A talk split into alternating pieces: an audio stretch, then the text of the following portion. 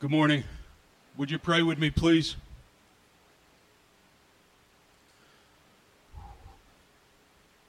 Praise you, Jesus. Father God, it's all about you. It is well with my soul.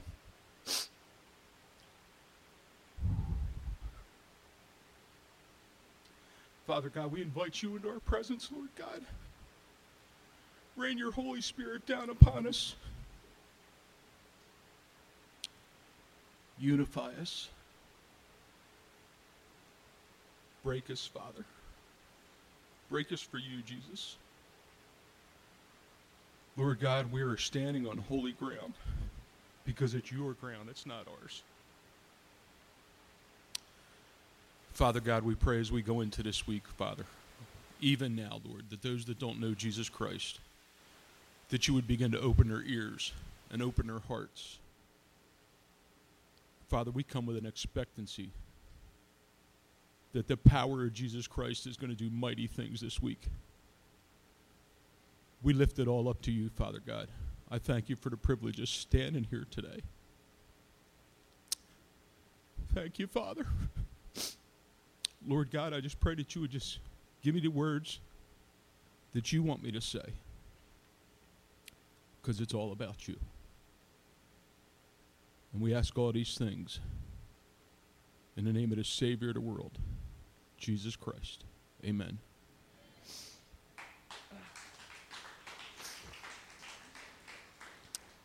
First off, I just want to say thanks to anybody sitting in this room that's prayed for me over the last five months. Some of you I know caught it on Facebook. Some of you didn't catch it at all. Some of you have no idea what I'm talking about. So I'm briefly going to get you up to speed. Over the last five months, I've faced a spiritual attack on my life that, according to the medical industry, which I don't know a whole lot about, and I don't think a lot of them know a whole lot about it either, um, I was pretty close to death. Um, so thank you for praying for me because that's what's got me standing here right now today. That's all that's got me standing here. To him be all the glory, power, honor. It's not about me. Please don't ever take it that way. But I just want to share with you for a couple minutes this morning on what's going on. Uh, I went in January 30th to get bilateral knee replacements done and I went in with the attitude that, man, we were going to knock this out of the park. I knew I was going to be in pain. I knew there were things that were going to have to be worked on. I knew that I had probably one of the best knee surgeons in the United States available. And we went in there to set a blaze of glory. And that worked out really, really well for about four days. We were going, the knees were going great. Uh, ended up, due to some narcotics, with an ileus which basically shut down my entire intestinal system. One of the nastiest things I've ever dealt with in my life. They stuck an NG tube down my throat, and that allowed everything that should have been exiting somewhere else to exit through my throat. It was just not a big fan.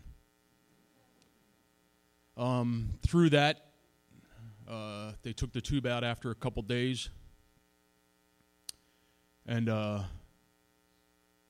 then I had the privilege of having the runs for two days. Every 40 minutes, I couldn't get past making it to the toilet, which was extremely good therapy for my knees. Um, and I'm being dead serious. I mean, that's just where we were. You know, it was just like up and down, and I'm like, really? You know, I can't catch a break here. What's going on? Not doing the well as me thing at all. Please don't take it. That was not the case. We were just there ministering to whoever we could minister to.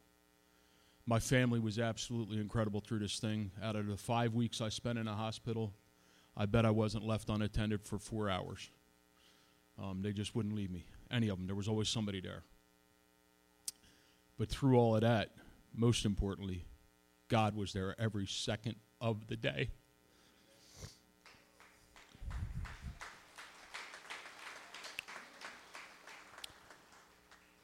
As they did the ileus and got rid of that and got that cleared up, okay, they took the tube out. They sent me home. I was home, I don't know, was I home five days? Two days. I was home two days. Then we went back. I can't keep track of all this because some of it I was conscious for, some of it I wasn't. It was just, you know, up and down, whatever. Long story short, I ended up uh, back in the hospital.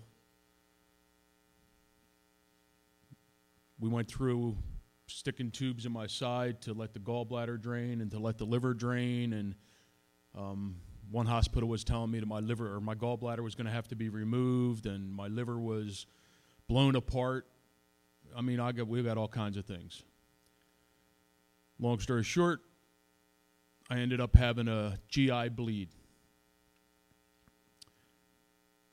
Ended up about two o'clock in the morning going into the bathroom. My wife had come up and checked on me, as she had done many times throughout this process.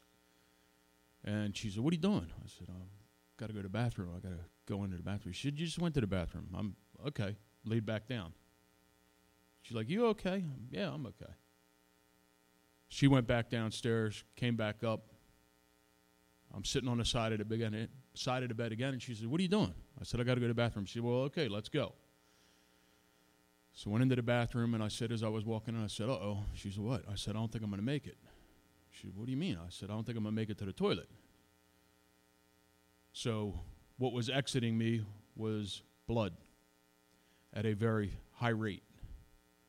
By the time the ambulance got there, and by the time they got me out of the bathroom, we live in an older house. The bathroom's kind of small.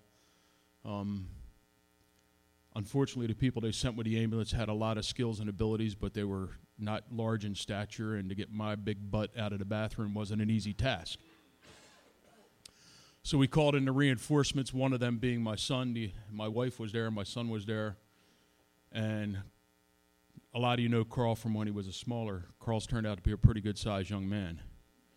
And uh, after about 40 minutes, the, one of the guys with the ambulance said, Well, we're going to have to call the fire department and get some extra guys here to get him out of here. We're not going to be able to get him out of here. And Carl was like, nah, you done missed a boat on that, guys. We're going to get him out of here. And they proceeded to put a sheet around me and literally drag me out of the bathroom. By the time they got me out of the bathroom, into the ambulance, and all that jazz, and got me to the ER, I arrived at the ER with a hemoglobin level of three. Um, a friend of mine who was a doctor in the emergency room, not at the hospital where I was, but at another hospital, said that he's not seen too many people come out of H of three. So we didn't know how serious it was. I didn't know anything was going on that serious. You know, nobody told me. I just knew when they got me to the ER, there was a lot of people standing my, around my bed, a lot of people standing around the gurney, doing a lot of things that I had no idea what they were doing, except some of them extreme pain being inflicted. All right, maybe some of these people feel they got to get me back for some things, so that's cool. Uh, they ended up putting a PICC line in my groin so they could put blood into me faster than they could get it in through the arm.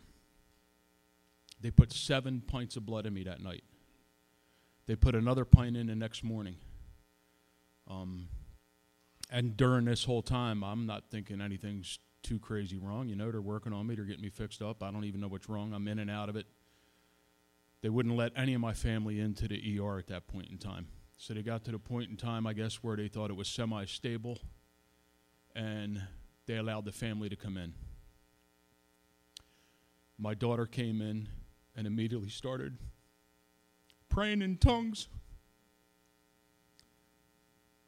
And I watched who came through the door with her, and it was my family.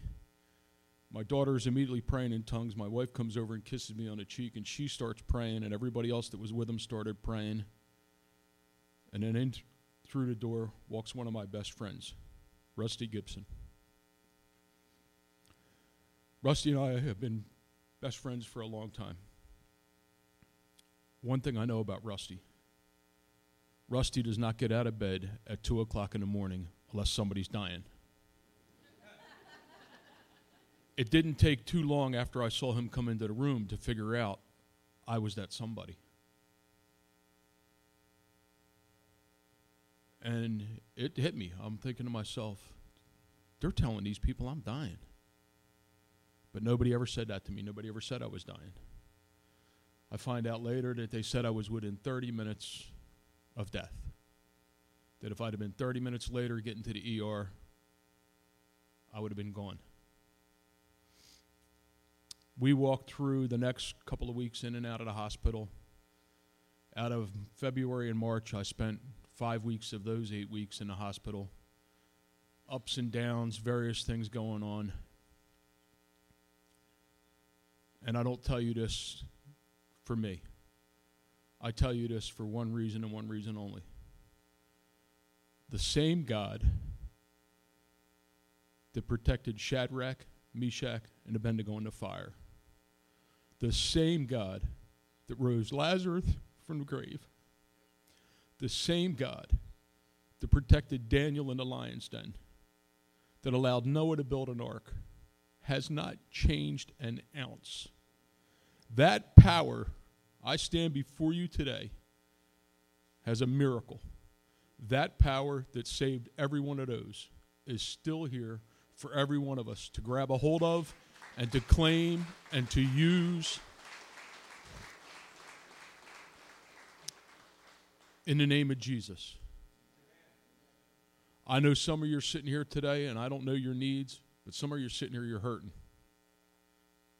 Your hearts are hurting. You got things going in, on in your life. It's a spiritual attack, folks. If you're here this week to do the Lord's work, be ready for the spiritual attack. Because Satan does not want us to save another soul for Jesus Christ. It's not about any of us sitting here. It's about what we're going to do to advance the kingdom of Jesus Christ together.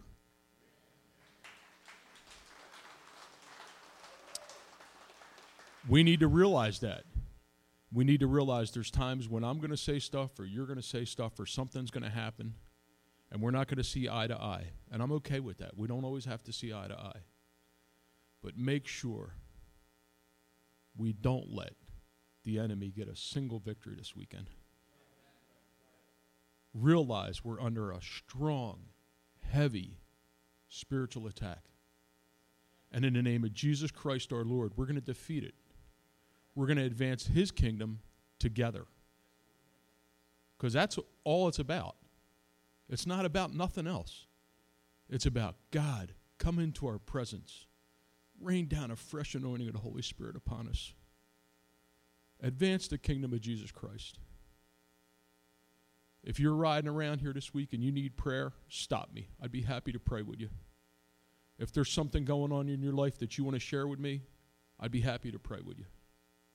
The only thing I ask is that you pray in faith with an expectation that God is going to do mighty things in your life. I have had the privilege of experiencing it firsthand. And if something's going on that you want to share with me, I'd love to pray with you. I'll keep it in confidence.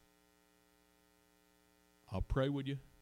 I'll even get some anointing oil and put it in my pocket and keep it with me all week. Because I believe Jesus is going to touch each and every one of you this week. I'm coming with an expectation. We have been, both of these organizations together, have been under so much spiritual attack and spiritual fire that I can only imagine God is going to do a mighty, wonderful work this week. I love you all.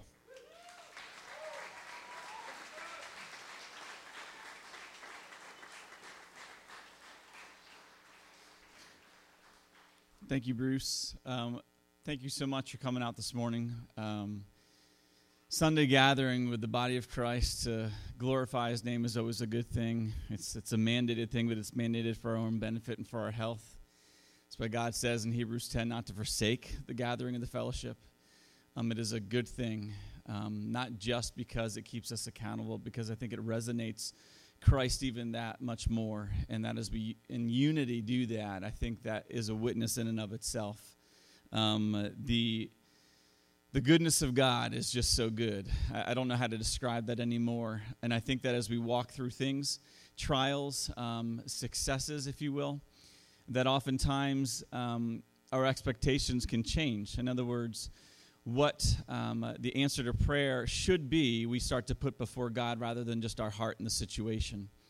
And what happens and tends to happen is we, um, in our will, very slowly usurp God's. And, um, and what God wants to do through something that might be quite a difficult situation, which maybe was compounded, you know, hey, knee surgery, not fun, necessary, let's go in and do that. All of a sudden, for the next um, several months, you've got a battle going on that you never saw, came out of right field but if you had placed your expectations before God, saying, Hey, I expect this, and I'm going to walk up and I'm going to be able to go play volleyball again every Sunday, and that was going to be your expectation, well, Bruce was coming in for a of real rude awakening. But I think just like this year, which is obviously turning out to a different 40th anniversary than probably any of us expected, we had expectations coming in here. We put stuff before God. We said, it's going to look like this, and I'm going to pray for this, and it's going to be that. And I'm not going to go on any further than I need to because Ben's going to be coming up here with a message soon, and he might have to drag me off. But the thing is, we put expectations before God every year before we step foot on these grounds. In our own lives, in our own family, with our own children, with our families. we place those before God, and when things don't go the way in which we desire them to, people talk about our faith being rattled, maybe it's shaken. I look at it very much as a revealer of where our hearts truly are in regard to God and idolatry. What has usurped or eclipsed that view that we had of God and are basking in His presence and His goodness and trusting Him and all that He's put before us? What situation has come there? And in Christianity, after we're saved, we have this thing called sanctification and this process by which God is continually renewing us until we see Him face to face and we are that perfect and that we are in those glorified bodies with Him. Until then, it's that process where we walk that out. And in Philippians 2, he says this It is God who works in you both to will and to work according to his good pleasure.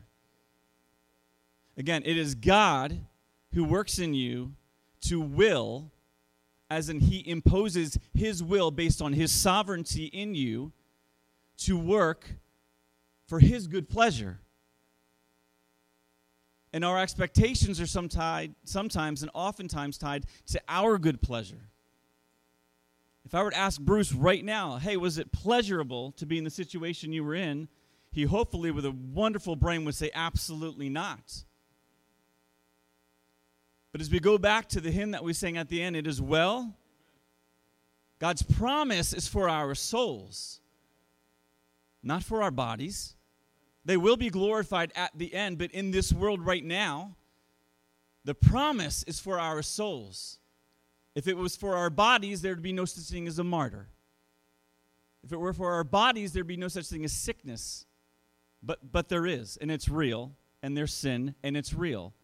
We choose it sometimes, we fight it sometimes. We have victory sometimes, and our bodies don't. And many of you have testimonies beyond even what Bruce might say and beyond what I might even know and have experienced that say, you know what? On the other side, it didn't come out with somebody walking up here with a testimony. It came out with a testimony of them before the, the Father. The ultimate goal for our souls. And so, as we approach this week, as we approach today, as we approach setup, may we lay our expectations before God and let Him care for our souls. And as that works itself out spiritually in our hearts, may that affect and speak into the situations in our lives. And let God have the last word on what that looks like. If it were my expectations, everything would be great. All the ground would be dry. We'd have a million people here, 70 stages, 90 speakers every five minutes. Christian music that's actually advancing, you know, things like that. But I say that even then, even with that comment, God is sovereign. God cares about hearts. God cares about souls, and He will shepherd them till He sees us face to face, as His desire was in creation. And we're going to be with them. Lay your hearts before God. Lay your expectations there too, and trust Him with that situation that's in front of you. Okay. I had to say that before I said, "Hey, welcome. Thanks for all the meals and all that fun stuff." I'm sorry. That being said, before Ben comes up, this will be really four seconds. Um, but I just want to thank every hand that has participated in the setup meals today. You guys.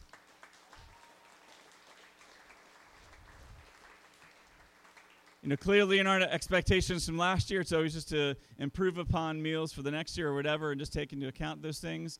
Um, but we didn't expect certain things, and you guys have far exceeded, by God's grace, uh, in my opinion, a lot of what has ever happened up in that barn. Um, not in any negative way on what's happened in the past, that's not my point, but the camaraderie, the fellowship, the people who flew from the West Coast, which thank you guys for buying tickets, traversing through plane flights, doing all of what you do. Thank Carla and Alicia. Thank Michelle when you see her, and you see the millions hands that, that are different every time you might go there, whoever's serving your food.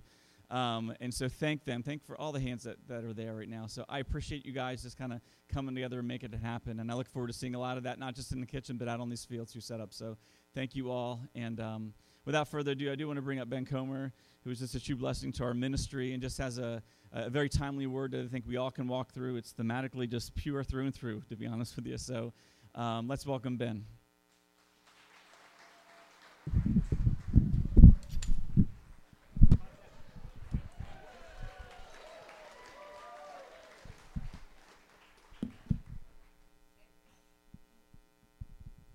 All right. I'm working on my baseball skills today as well. Thank you. Good morning. Thank you all so much for coming. Thanks so many of you for coming many, many, many, many years in a row. I'm always amazed at uh, at this process uh, and to see all that um, God's going to do uh, today and tomorrow as we welcome people onto these grounds on Tuesday and Wednesday. I'm personally so happy to be here with you all. What an amazing journey, a long journey this has been for us all. The journey for me only started four years ago uh, when Troy uh, bought into the festival. And uh, I've learned so much, and I have so much uh, to learn in the future uh, about what you guys have, have done and, and have built. But before I go on, let me just introduce my, my family. I would be uh, remiss. Two of my family members, one's here, but physically not here somewhere. I don't know what's going on. But, anyways, my oldest son, Wesley, you'll see him.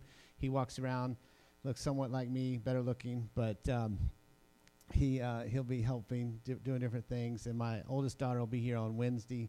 Uh, she'll be coming in and being a part of the event with us. And this is my wife, Shelly. She's been such a blessing to me for almost 23 years. We're so thankful. And my youngest daughter, Lizzie. She may not stand up. Okay. And then my youngest son, Andrew. He'll stand up for sure. There we go. Thank you. So the first time I ever walked on these grounds was on June 24th, uh, 19, excuse me, 2014. So exactly four years ago today. Um, four years ago, I, it was a Tuesday, not a Sunday, and uh, Troy told me to go shadow Bill Darpino just in case he gets hit by a Mack truck and you have to take over. Troy was so confident that I would catch on quickly that he flew me in on Tuesday, and then I actually flew home on Friday and didn't even see the end of the festival. So by September of 2015, I thought I had finally caught on a little bit. Um, but it was still very much a challenge to be able to help Bill and this amazing team with all the things that God has called us to do. But a couple of funny stories before we get into God's Word. We're going to look at Psalm 31, if you want to turn there, is a passage of Scripture that we're going to look at mostly today. Uh, but a couple of funny stories uh, before we get into that. As you all know, g- using GPS to get here can be a challenge, right? it's like, uh, you know, not necessarily really the always going to work like we think it should. And so GPS brought me in from Pittsburgh and brought me around to the back gates. And so I uh, just saw people there, and, and I didn't know where I was exactly. I very much didn't know where I was or how this was all laid out. So I just pulled in. It was in uh, the K field that I now know is K field. I Had no idea what it was then. And within two minutes, I was just walking around, kind of getting the lay of the land. I saw different little food vendors over there, not knowing that that was like the rogue food vendors that I now know and different things like that, and the swimming pool across the street at the neighbor's house, and not really knowing what all that meant. Well, within two minutes, they had a youth minister that had backed his truck into my rental car.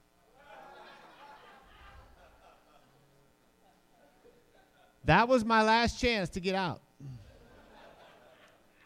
And I didn't take it. So then I walked over to someone who was working at either I don't know what position they held, but it was a it was someone that was probably one of you, and uh, I asked, "Hey, do you know who Bill Darpino is?" They said yes, and then there were just crickets for a long time. And I went on to explain, well, I'm supposed to meet him. I was instructed to come here and meet him. And they said, well, you could go on up to the admin building. And they gave me directions to the admin building. Well, not really knowing how everything was laid out or if there was parking there or not, I proceeded to walk up Spider Town to the admin building. Great first impression, right? So then I finally make my way into the admin building, and, and Bill is in the in there, and um, he knows I'm coming, uh, but he's busy. He's got stuff to do. And uh, as I described it to Troy later, this is a thousand mile an hour train that I'm trying to get on. and Bill doesn't have any time to talk to me or explain anything to me, so I'm just kind of hanging out. Um, but there was not a whole lot I could learn, and surely nothing that I could do to help Bill that day. But I've learned a little bit since then, and I'm so thankful that I didn't go back to the airport when the youth leader backed into my rental car, or when one of you did your job so well protecting Bill and his identity and where he was. the last four years of serving creation has been incredibly rewarding, but at the same time, full of agonizing work. Thank you for accepting me into your family, even though as you all know, I'm still a rookie. The financial challenges of the last four years have been never ending. But the emotional challenges of the last seven months have brought everything to a whole new place of pain. Maybe you are past all the pain, and many, many participants are not going to have any clue that some of us may be in mourning throughout this week. Since we average 50% of our crowd being brand new every year, many people will not know that Harry Thomas is not here. I'm sorry that Harry Thomas is not here with us this year. I'm sorry for all the pain and confusion behind this whole ordeal. Our staff and so many of you of our long term supervisors, setup team, and all the other people that are here uh, have reason for shock and anger. None of us standing here are here to judge Harry. But let me, be, let me clearly say none of us knew anything about these accusations until the victims came forward on December 3rd, 2017. We took swift action to cooperate with the authorities and have done everything we can to encourage health and healing for the victims. Based on what was reported after the last hearing, Harry will have a long sentence term when he would be sentenced later next month. And it is unlikely he will ever attend this event again. So we all have a choice we can get in our vehicles right now and never come back here. Or we can thank God that Harry and Tim started creation, but now it's our turn to lead.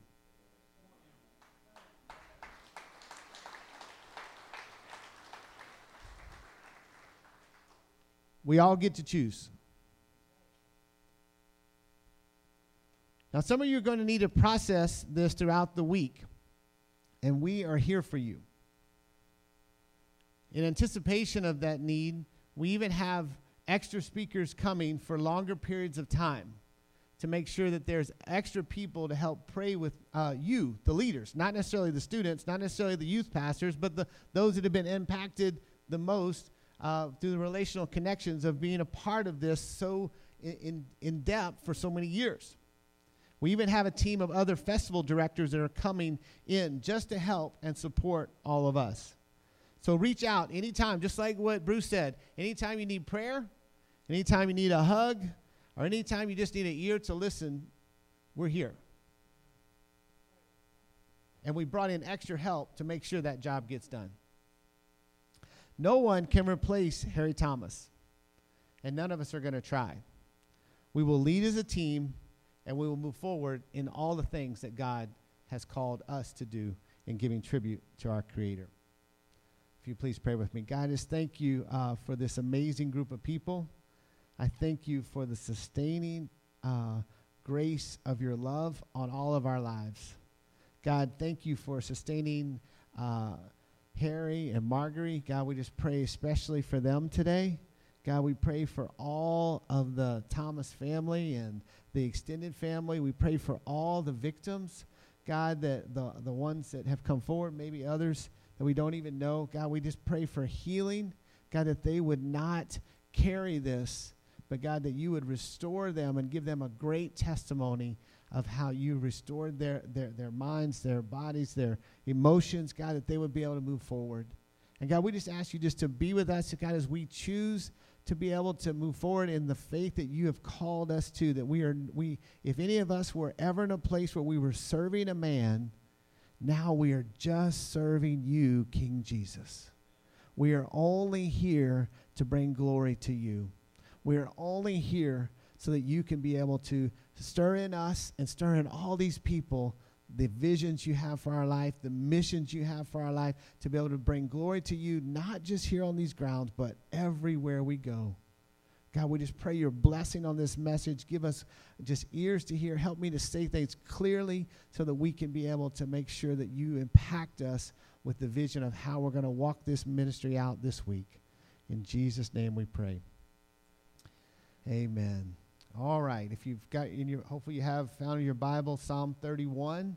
I'm going to read the whole chapter and then I'll kind of come back to different ones of those scriptures uh, throughout the message.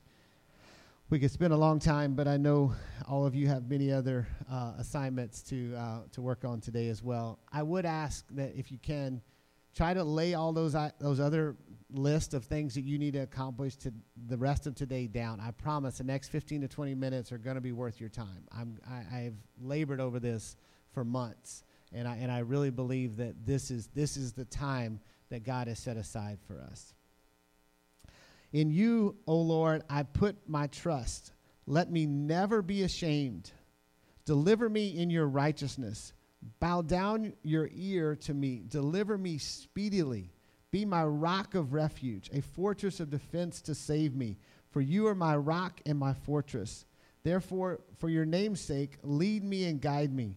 Pull me out of the net which you have secretly laid for me. For you are my strength. Into your hand I commit my spirit. You have redeemed me, O Lord God of truth. I have hated those who have regarded useless idols, but I trust in the Lord. I will be glad and rejoice in your mercy. For you have considered my trouble, you have known my soul in adversities, and you have not shut you have not shut me into the you not shut me into the hand of my enemy. You have set my feet in a wide place. Have mercy on me, O Lord, for I am in trouble. My eye waste away with grief. Yes, my soul and my body. For my life is spent with grief and my years with sighing. My strength fails because of my iniquity, and my bones waste away. I am a reproach among all my enemies, but especially among my neighbors, and repulsive to my acquaintances. Those who see me outside flee from me. I am forgotten like a dead man out of mind. I am a broken vessel, for I hear the slander of many. Fear is on every side. While they take counsel together against me, they scheme to take away my life. But as for me, I trust in you, O Lord. I say, You are my God. My times are in your hand. Deliver me from the hand of my enemies and from those who persecute me. Make your face shine upon your servant. Save me for your mercy's sake. Do not let me be ashamed, O Lord, for I have called upon you. Let the wicked be ashamed. Let them be silent in the grave. Let the lying lips be put to silence, which speak insolent things proudly and contemptuously against the righteous. Oh, how great is your goodness, which you have laid up for those who fear you, which you have prepared for those who trust in you in the presence of the sons of men. You shall hide them in the secret place of your presence from the plots of man. You shall keep them secretly in a pavilion from the strife of tongues. Um, in the heading of, of of my of this version of the Bible, it says uh, it says the Lord a fortress in adversity. This text is all about the adversity that you're facing right now. For some of you, your adversity is something back home, something that's personal, something that's like a big deal at work or family or relationships or uh, financial. Uh, but maybe it's the emotion of this week um, and so, just as we th- as we walk through this passage, just think about that and, and let God reveal to you through His Word exactly what you need to stand on to be able to walk through this. The first uh, verse I want to point back out is in verse 1 where it says, In you, O Lord, I put my trust. Let me never be ashamed. One of the things when bad things happen to us is that we like to, the, the world likes to put shame on us. Likes to put bad things on us. You probably heard the phrase, shame on you. That's never a God statement, ever. It's never, that's never, that's never what God wants us to tell people. If people make you feel small, then that is not God. If you're feeling small, if you're feeling weighted, that's not what God has for you. Uh, a great resource uh, from uh, uh another author, her name is Brene Brown. She's a secular writer, but she is one of the most watched ever TED Talks about shame. And so I encourage you uh, to read the book. It's been incredibly beneficial for our family uh, and us walking out of that. So don't let shame sit on you. Verse 2, the second part says, Be my rock of refuge, a, re- a fortress of defense to save me. We all need refuge from something, and Christ is that rock. We need friends who will stand with us like a rock as well. There are times whenever we need somebody with flesh on to be able to say, Hey, I'm with you in this. Thank you all that have stood with us. Thank you for those of you that were bold enough to call me, call Bill, call other people on the team, call Kevin, all of our other staff, and, and say, hey, we are with you. Thank you that you allow God to encourage us through you. Thank you. Verse 4 says, Be my rock of refuge, a fortress of defense to save me. The evil one has set traps for us all but Christ will deliver us. Christ is our defense. But we can't be ignorant of the devil's attempts to destroy us all. John 10 10 says so well the thief comes to steal and kill and destroy. I have come that you may have life and have it abundantly. We have to live there. We have to be aware. We have to be looking at our on our right and our left and asking our friends to check our backside because that's the only way we're going to know where the traps are and try to avoid as many of them as possible. Verse 5, the first part says, Into your hand I commit my spirit. Through this all, we've just had to just trust God. You got to help us. In December, we didn't know what that looked like. December was such a fog. But then we just had to trust. And many of you were a part of, of that, being able to help us to trust the Lord as well. Verses 7 uh, through, uh, through 10, I just want to read those again. It says, I will be glad and rejoice in your mercy, for you have considered my trouble. You have known my soul in adversities. You have not shut me up into the hand of the enemy. You have set my feet in a wide place. Have mercy on me, O Lord, for I am in trouble. My eye waste away with grief. Yes, my soul and my body, for my life is spent with grief and my years with sighing. In the midst of this, rejoice in pain. God knows our trouble and our pain, and He wants to hear us be able to communicate what's going on. The wide place, when I think of that, I have a, I have a, a wonderful dog that she loves to run in the wide places. She loves to get on the, our, the levee near our house and just take off like a shot. And that's what God wants for us, for us to have that freedom to be able to run and to be able to say, hey, you're, you're, you're, it's going to work, it's going to come around. But we have to walk in that trust that He's going to bring us to that place again. Then it talks about sighing. The sighing. Oh, sighing's real. Sighing's a real emotion but choose to get your sighs, give your sighs to Christ. Do not hold on to the pain. Choose to release it to our Savior. Jesus endured the cross so that you do not have to live in that pain. Where the sighs don't need to stay, they need to be released. Verse 12 I am forgotten like a dead man, out of mind. I am a broken vessel. For I hear the slander of many. Fear is on every side. While they take counsel together against me, they scheme to take away my life. But as for me, I trust in you, O Lord. You are my God. Choose to admit your brokenness and then trust that God's going to walk you out of that. Last scripture we'll review and then we'll, we'll jump into another illustration. It says, Let the, 18 says, Let the lying lips be put to shame, which speak insolent things proudly and contemptuously against the righteous. Let no lies be spoken against you. It goes back to our friends watching our back, telling us the truth, but never believing lies that are spoken against us. And us choosing not to stir up any lies or any gossip about anything as well. All right, so I have an um, example for you uh, this morning. So I, I was, um, I, I, borrowed this from a friend of mine, Miss Naomi. I'm not sure if she's here this morning, but she's one of the wonderful ladies that uh, serves us drinks and coffee and all those things in the um, in the cafeteria every day. And so she she gave me this pot, and um, she said that I could use it and that I didn't have to give it back to her. So I was thankful about that. And so, the, the, and this is a really nice one because it's painted on the outside. And so, some of y'all are going to really like that. It's going to be really helpful for you to want to maybe get a piece of this later. Um, but this is the reality, and you may have seen this example before of being a broken vessel, just being broken. And um, we're going to talk about what that that looks like.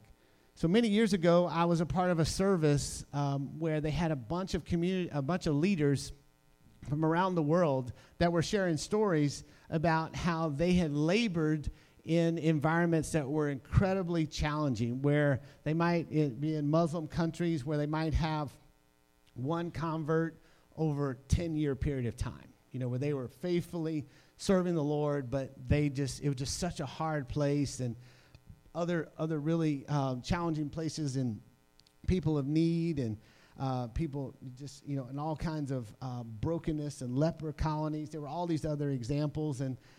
Um, as you might expect, I, I, many of you know I'm from New Orleans, and um, New Orleans is a really hard place to minister as well. And uh, I've been there doing ministry now for the last 21 years. So when I heard this story, it challenged me uh, on serving in the hard places. So they ask us all to, to take a piece of pottery and to write on it a commitment for the place that we serve. And uh, I wrote on this piece of pottery, I said, I want to feel the pain of New Orleans. I wrote this um, seven or eight years ago. And um, a week later, I was on an early morning run. I, I we used to live uh, in uptown New Orleans, not far from the University of Tulane, if you've ever uh, been anywhere close to there. And I would go out of my on my driveway and leave off of my on my street, and I'd run towards St. Charles Avenue, which is the most beautiful area of New Orleans. And my street's lined with live oaks all on both sides. And then I would get in the streetcar line and run along in that median uh, along there, and it was a four mile little track. And so I was uh, leave at 5:30 in the morning out of my out of my driveway, head out that way, run down the streetcar line, and come back. So it's so beautiful. On one side, on the right is the University of Tulane. On the left is Audubon Park. Just a beautiful, beautiful place. And uh, I was almost to the two mile point where I turn around and head back toward my home, and I see a couple over in the median. Well, you know, it's a streetcar line, so it, very well they could, even though it's early, they could be catching the streetcar to go downtown. Um, so I, no big deal, just keep on going. And then I turn back around, and then on my way back, the young man starts running next to me. He starts, and which is pretty odd. You know, that doesn't happen very much unless you plan to run with somebody in New Orleans. And uh, we greet each other, and then out of nowhere, he punches me in the face. And uh, he tries to jump on my back, and, um, and I wrestle him off, and I take off through the neighborhood on a different uh, track than what I normally would, just because I know the neighborhood, thankfully, and could make my way home pretty easily. And the young lady, as I run off, she screams, I'm sorry. She's on the ground crying, saying she's sorry. As I get home and I think about what just ha- happened, my piece of pottery comes back to mind. I'm like, God, I didn't want to feel the pain in my city like this.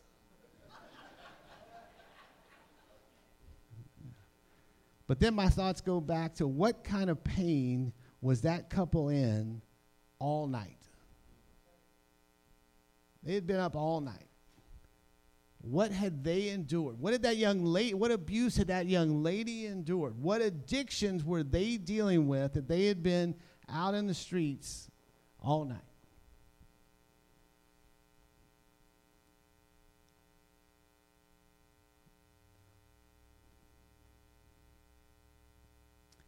So then, uh, this last year, uh, we have a big outreach for Mardi Gras at our at our home church. And we had one of the services, and the youth minister was doing a message, and he actually got a big pot, like mine was little, but he got a big one, and he started breaking it up talking about a life of brokenness. And he asked all the group leaders to take a big piece and then go back and, and talk to their groups. And I'm like, yes, okay, just the group's taking a piece. I'm not taking a piece. I'm not doing that this time. That's a bad idea. That didn't work out well last time. I'm not doing that again. I'm not doing that ever again. And so I was so relieved. Um, I'm free and clear. Then the pastor, he, our pastor, our senior pastor comes, and we're talking about it, talking about a life of brokenness, and he challenges us to go get a piece of pottery. Like, oh no, not again. And to write on it our commitment to live broken. And so I wrote on here my second piece of pottery live broken, a lifestyle of brokenness. And I take the challenge, even though I'm really scared of the lessons God might teach me this time. And a few weeks pass and no big crisis, even a month, and I'm in the clear. And I'm thrilled that God is going to teach me something again without having to break me again. But then, soon after that, here comes the hammer. And our, my pastor asked to meet me for dinner. And I'm really excited about that because I love hanging out with him. We've been working on a big project together, and I'm just sure that's what he wants to discuss. Instead, it's about a complaint from one of the other church leaders. I'm totally caught off guard. And do not even remember the incident in question. My pastor totally believed me, thankfully, and we worked toward a plan of restoration for the relationships. Slowly, we make progress, and it comes to light that the other leader had a spiritual challenge that had nothing to do with me, and I was just accidentally said the wrong thing at the wrong time. Nonetheless, I was feeling another level of brokenness because I felt attacked spiritually over words that were trivial. Still, to be able to respond to the brokenness and needs of others, we have to walk in our own brokenness. So, as, as we came to this place of, of thinking about this service and who was going to speak and what were we going to say, I just felt like that this was, was so implemental of exactly what so many people have been walking through this time of brokenness. And so we've challenged all Kevin and myself and Bill. We've we challenged all the speakers to to be aware of this and be on you know be sensitive to that as they minister throughout the out the week. Not that we're asking we're we're we're going to be mourning all week and we're going we're not asking everybody to be sad all week at all, but we're dealing with the reality of the mourning of loss and change. Just the reality of that. So we don't want you to bottle up your pain, but rather use your pain to show compassion for the people that you're here to serve. Choose to have more compassion for them than ever before for the group that has no clue how to set up their camp. We want God to minister to them, and we want them to, to come back next year. And uh, we can help clear the path for God to uh, move by removing the obstacles in their way. If the worship team would come join me, uh, we're going to prepare to uh, to close out the service together.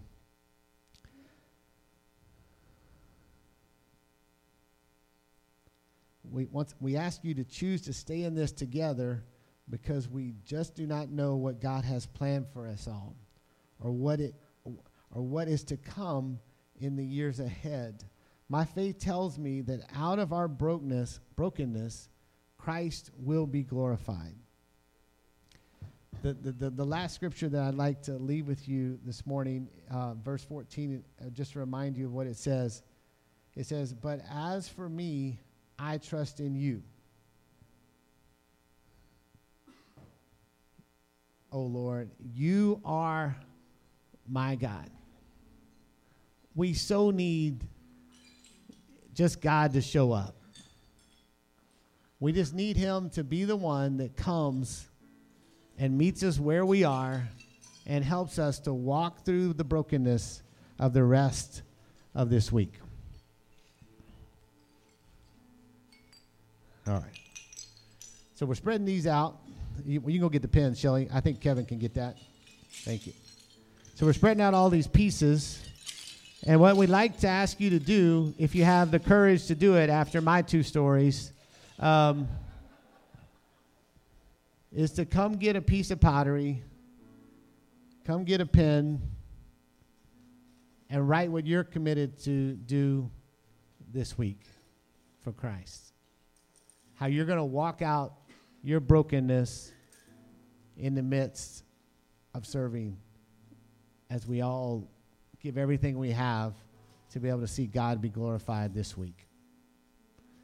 So, as the worship team plays, you can come as a family. You can pray together as a family. You can uh, maybe you have friends that you want to pray together with, but take some time and think about your, your piece of pottery and how God can use it to remind you how you might be able to carry this with you through this week and being able to realize, hey, this is the reality of how I'm going to use my pain to love somebody else.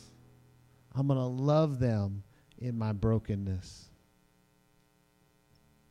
Amen. If you please worship with us. All right. If some of y'all would like to come get a piece of pottery later, you can. We're not going to pick them up for a while, but uh, right now we're to, Bill's to come and kind of uh, share a little to kind of close us out. Good morning. Oh, sorry. Been a mess this morning, but uh, man, I'm so thankful.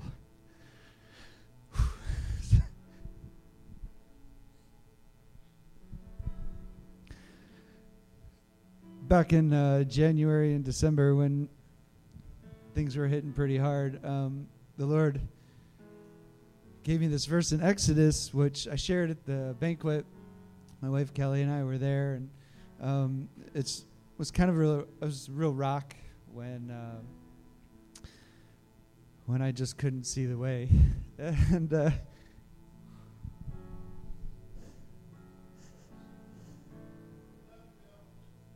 I love you guys too. It was in Exodus fourteen thirteen, and uh, and Moses said to the people, "Fear not." Stand firm and see the salvation of the Lord, which he will work for you today. For the Egyptians whom you see today, you will see never again. And the Lord will fight for you. And all you have to do is be silent. There are all these things spinning, and you know this this verse just really spoke to me. Is like all I need to do is be silent know that God is my salvation. And I, all I needed to do is stand still, and that's hard for me to do because I like to do. And uh, so it just gave me a lot of peace in the midst of the storm. And it's been a real rock for me to stand on. And then, um, you know, I didn't know where we were going or where where we should go, but I just knew that we needed to go forward. It was very clear in my heart, very, but I didn't know how. I didn't know where or what it was going to look like. And God has been there every step of the way. There's been some real big mountains to overcome. And uh, there's still more to overcome, but God is faithful. He's always there for you. and so I just want to encourage you guys this morning. Uh, one of the verse that really came to us um, one one morning when Ben and I were praying was um, uh, Philippians 1:27, and I remembered it this morning in the midst of this amazing group of people and all that we have to accomplish this week. Psalm 27 says, Only let the manner, let your manner of life be worthy of the gospel of Christ, so that whether I come and see you or I am absent, I may hear of you that you are standing firm in one spirit, with one mind, striving side by side.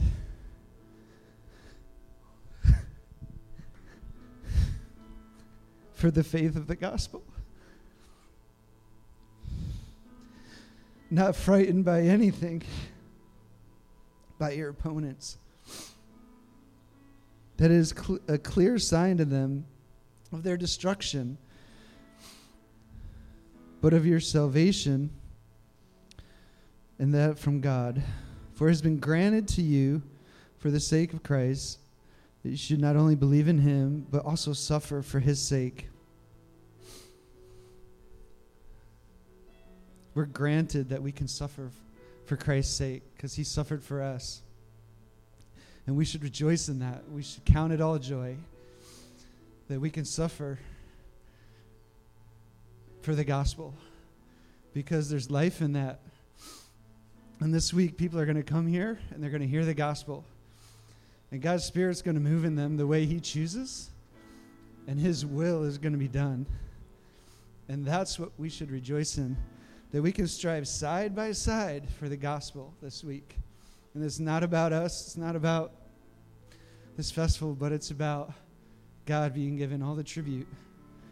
When we're talking amongst ourselves, when we're interacting with those that are coming here, that have bought a ticket, that are looking to experience God on these grounds, for all the people that came before us, and all the people that are going to go beyond us. God's going to do amazing things here in spite of ourselves. And we're going to strive side by side for the gospel's sake and nothing else. So I encourage you with that this morning. I love you guys. I'm so thankful for you standing with with us. And uh, I just uh, one thing I, I just wanted to also mention in the midst of all of this. Um, God really allowed us the opportunity to be able to work with an organization called Grace. And uh, just through different circumstances, we were able to get in touch with them. Uh, my wife Kelly and Marguerite actually stumbled across them uh, in the midst of all of this struggle and turmoil. And uh, their goal is to train Christian organizations to recognize and prevent response to child abuse. Was founded by Billy Graham's grandson, Boz Tchividjian, and we had the opportunity to connect with him. He's super excited just to be here and be part of the festival. They're going to have a booth up here at the at the exhibit hall, and he's we've been able to give him opportunities to speak to youth leaders, and um, so we're just excited to be able to, you know, continue to find ways to resource, you know, against one of the things that we're facing personally, you know, as an organization to walk through because we know we need to combat these things. Um, thank you for all your prayers, and thank you for just standing with us. Um, so I'll close with.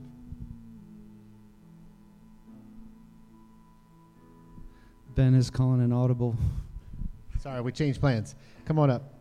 All right, if anybody wants to come pray for Bill, y'all come stand around him. Come a little closer, more in the middle. There you go. Good job. All right, there you go.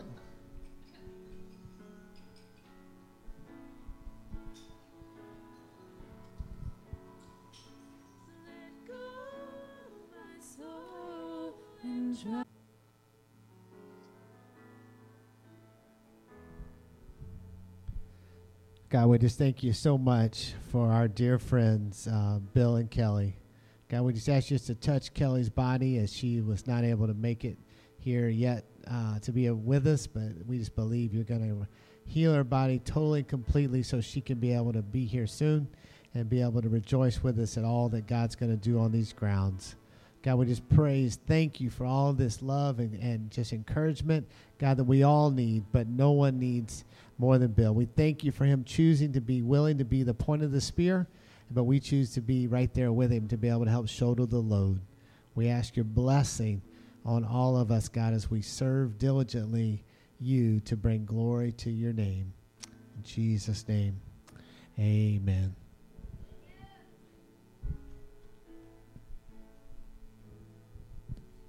All right, if you could make your way back to your seats.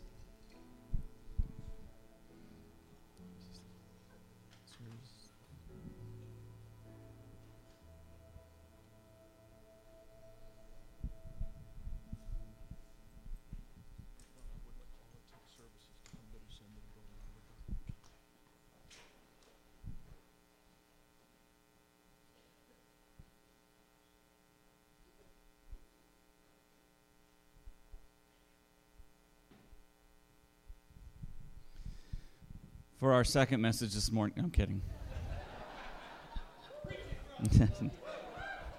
I don't know if y'all love me that much. My kids are already falling asleep. No.